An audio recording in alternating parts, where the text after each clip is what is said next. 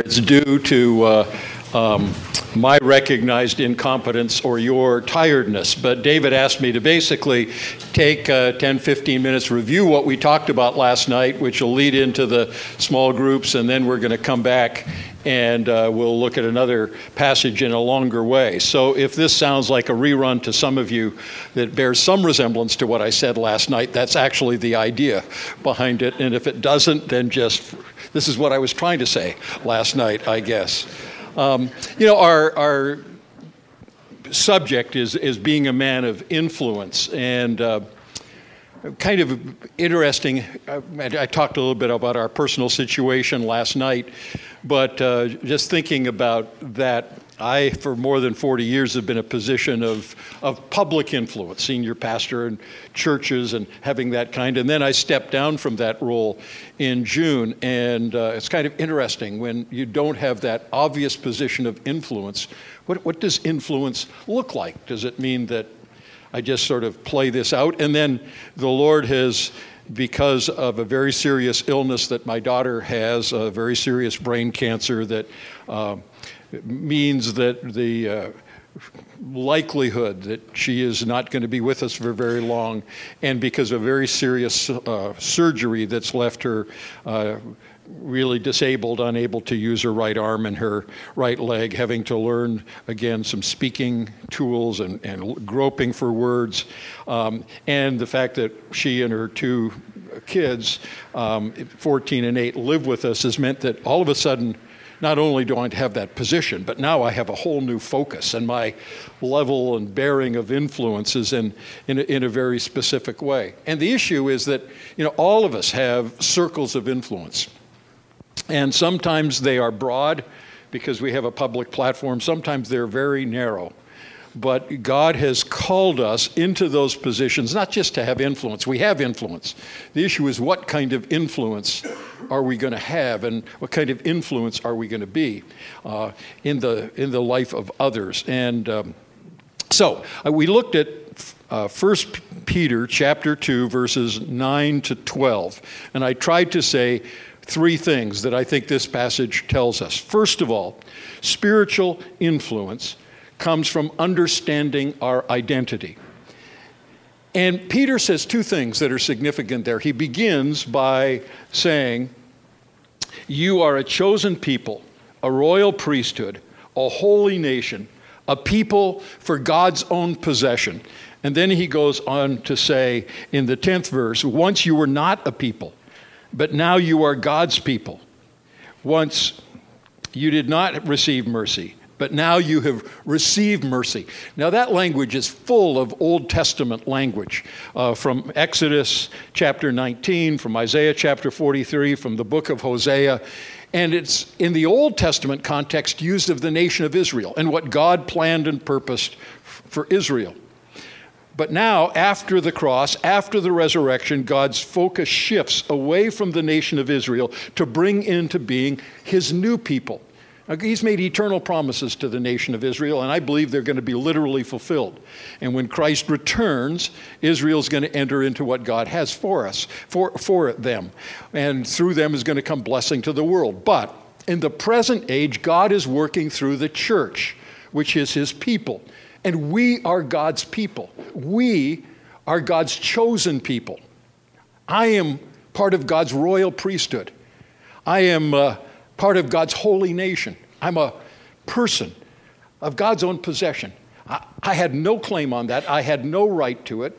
But by God's grace, through faith and trust in Christ, and earlier Peter uses the language that Christ is the, is the chief stone, the cornerstone, and we're living stones and we're being added to Him, and God's building something new in the world. To understand who we are in Christ, we're not just members of a club, we're not just members of a guild. We're part of God's people. You know, uh, a good number of years ago, I uh, came to the conviction that the local church was worth giving my life to. And I have spent over 40 years trying to live that out for one way or another. But you're around local churches and you realize the first truth of local churches is sinners live there.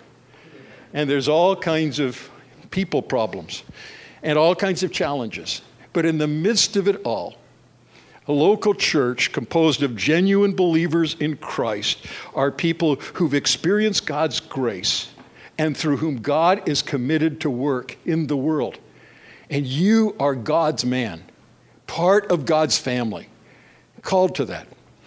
We're God's special people. But in contrast to Israel, we're, we're, not a group of people called out of the nations to live on our own, isolated. We're God's scattered people. And, and the plan and purpose of the church wasn't to build a nation, but to build a people, a kingdom people that are scattered all over. So he says in verse 11 in this passage, but Beloved, I urge you as sojourners and exiles. Now, it's one of the interesting things, and you're in Texas, we are, uh, are, living in California. The whole issue of illegal immigrants and all of that is very much to the to the fore, um, and, and all of that immigration. I'm probably the only person in this group who carries a green card in my wallet because I know what it is to be a legal immigrant and sojourner. But, but I still live with that identity. I mean, as long as I live, I will be a Canadian, heart and core, and I live here, but I'm a citizen elsewhere. Now, you look with me on pity on that. Isn't it a terrible thing? He's not a Canadian. what, a, what a pitiful thing to have to live with. But the reality is, your deepest identity is not that you are an American, it is that you are a part of God's eternal kingdom in Christ, and you're part of an international community of brothers and sisters scattered around the world. And we gather here, but our real identity isn't when we're gathered, although that's a wonderful thing. And by the way, I, I just enjoy so much a group of men singing together. I was reading this week about a new group that's trying to start something called Man Church. And Man Church doesn't allow any women to come and because men don't like singing, they're not going to have any singing, and they're going to do other few stupid things as well. And all I could think of is some of the greatest times in my life have just been with a group of men singing together and uh, just delighting in our unity in the Lord. But we're God's scattered people, and He will talk about living lives among the Gentiles. And you're a kingdom agent where you are. I think that's one of the great things to get into your mind. God has planted you in your place, wherever it is, as an agent of His kingdom, as a representative of His. And you need to understand that and live in that particular way. So that's the first thing. Spiritual influence comes from understanding who we are. We're God's special people by grace, part of His eternal family, and we're God's scattered people to represent and bring the influence of the kingdom into bear where God has placed us. The second thing, spiritual influence, comes from understanding our purpose, our God given purpose. You are uh, a chosen people, a holy nation, a royal priesthood, a holy nation, uh, a people for God's own possession, to proclaim the excellencies of Him who called you out of darkness into His marvelous light. Why has God called you? God has called you to be a means of showing His glory and His majesty and His greatness. And our purpose is not simply to realize the benefits of salvation, but to proclaim the glory of the Lord to let our light so shine before people that they may see our good works, as Paul puts it, and glorify our Father who is in heaven. Pardon me, that's the way the Lord Jesus says it. In uh, Philippians chapter 2, he says, We're to shine as lights in the midst of a dark and troubled generation. By the way, I think it's utterly critical that we understand our calling. And we find in many ways that the. Um, our, our culture is moving away from its Christian base. That's not surprising in terms of what the Bible teaches. And the Bible teaches, in a certain sense, that we're not to spend our life cursing the darkness. We're to spend our life shining the light of the reality of who God is and what He's doing. And, and, and so many times when we spend our energies and efforts cursing that the darkness is getting darker, we aren't heard as shining the light that the world needs to see in dark places. And so we need to understand that's what our calling is. But our calling is to proclaim the excellencies of Him who called us out of darkness into His glorious light. And, and I guess if I have any passion, um, it is that you think thoughts of God that are worthy of Him, that will influence your life that you have a big view of who Christ is, that you have a great view of who the triune God is. And that sense of the majesty and glory and greatness of God will kind of capture your life in, in different people. I, I, was deeply influenced by uh, the writings of a man named Donald Grey Barnhouse.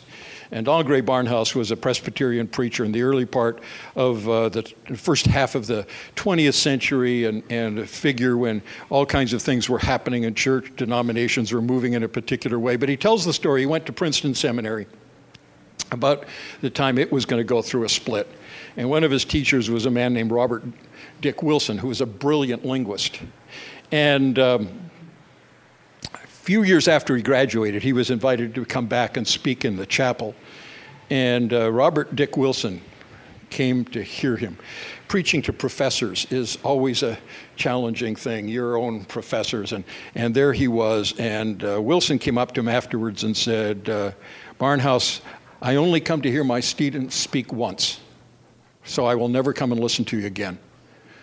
But I always ask one thing does he have a big God or a little God? You have a big God, and God will bless you.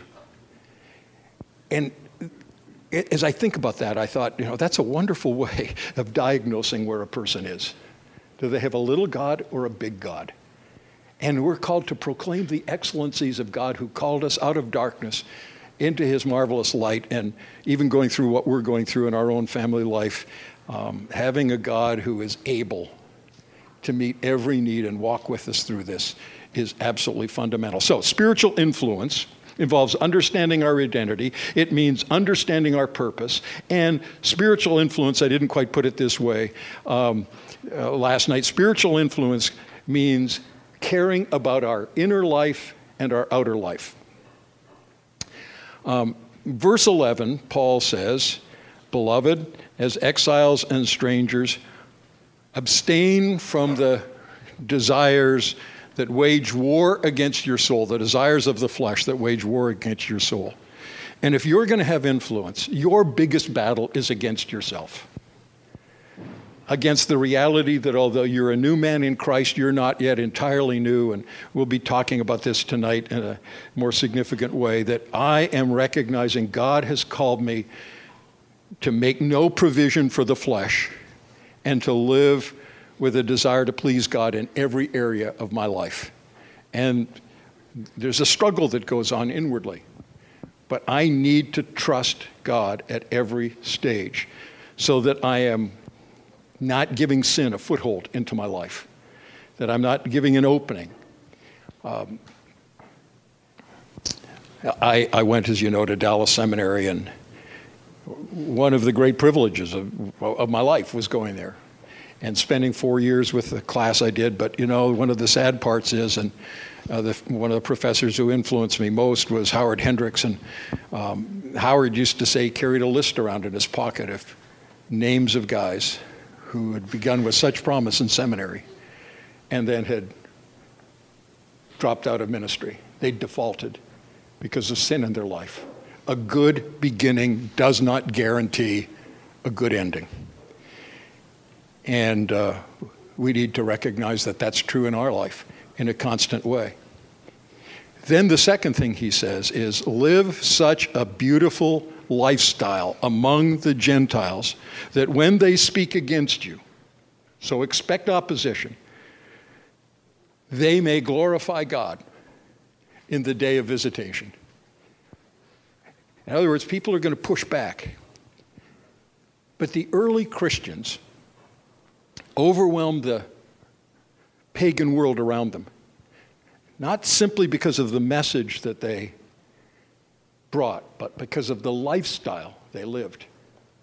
They, they aroused the world to envy in a significant way. And Paul says we're to live, Peter says we're to live lives of good deeds to the glory of God. And so our outer life needs to have a beauty about it that comes from spending time with Christ and living out the life of Christ in such a way that people may criticize that.